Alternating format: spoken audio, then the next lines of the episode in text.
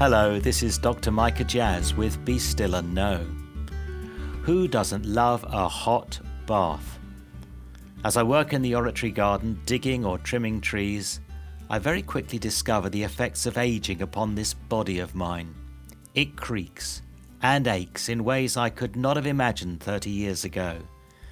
In fact, I did so much digging for my dad on his allotment in my school holidays growing up and never remember feeling any adverse consequences. Now, after a physical day working in the garden, I'm encouraged in my endeavours by the thought of sinking into a hot bath sweetly scented with bubbles.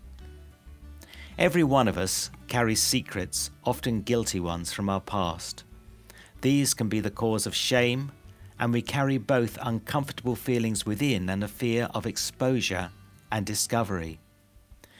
Yet God's promise is that we can be cleansed and refreshed in ways even my hottest and sweetest smelling bath cannot match.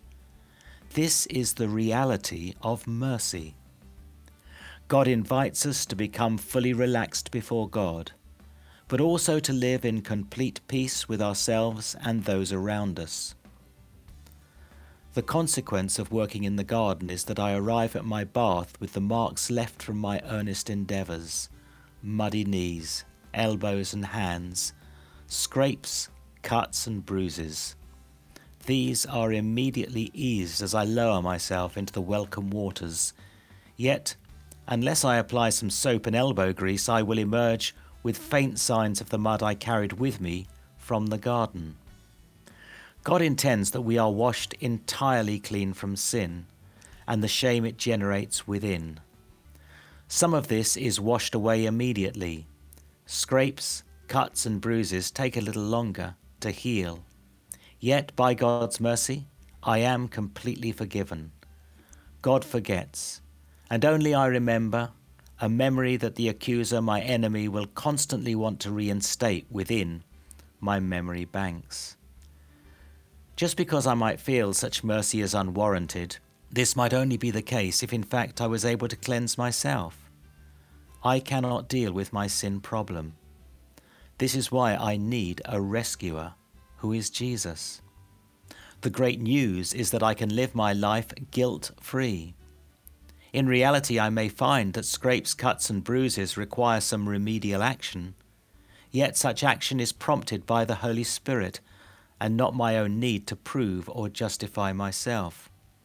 Quite simply, I can never justify myself to God. Mercy is a free gift. I accept or reject it. In accepting it, I begin a life of learning to live guilt free and in humble appreciation of God's grace. Every time I trip up over sin or guilt, I return to God's bath of cleansing forgiveness and start over again. As we enter into the God space today, Exchange the accusations of guilt and shame for the endless mercy of God. What will this mean for you in your approach both to yourself and to God? Invite and allow God to wash you free from your sin entirely today.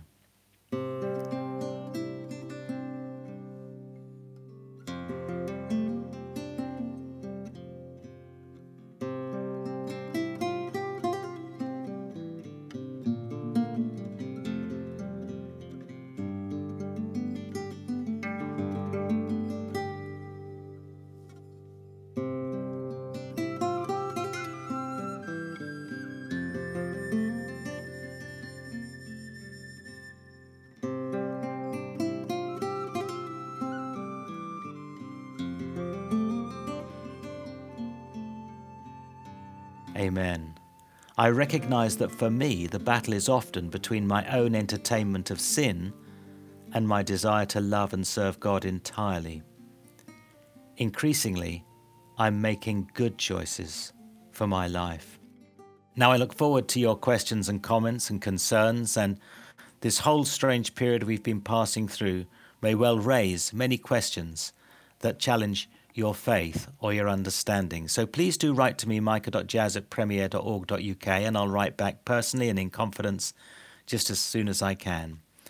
And also visit premier.org.uk forward slash voice of hope. Join our growing Voice of Hope family.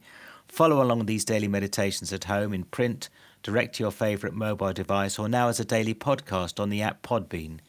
You can also encourage friends and family to sign up as well to find some encouragement for themselves in the way of God. Also, join me this Sunday for Premier Life, as well as for Be Still and Know throughout the week. However, for now, from me, Micah Jazz, it's goodbye, and may the Lord richly bless you.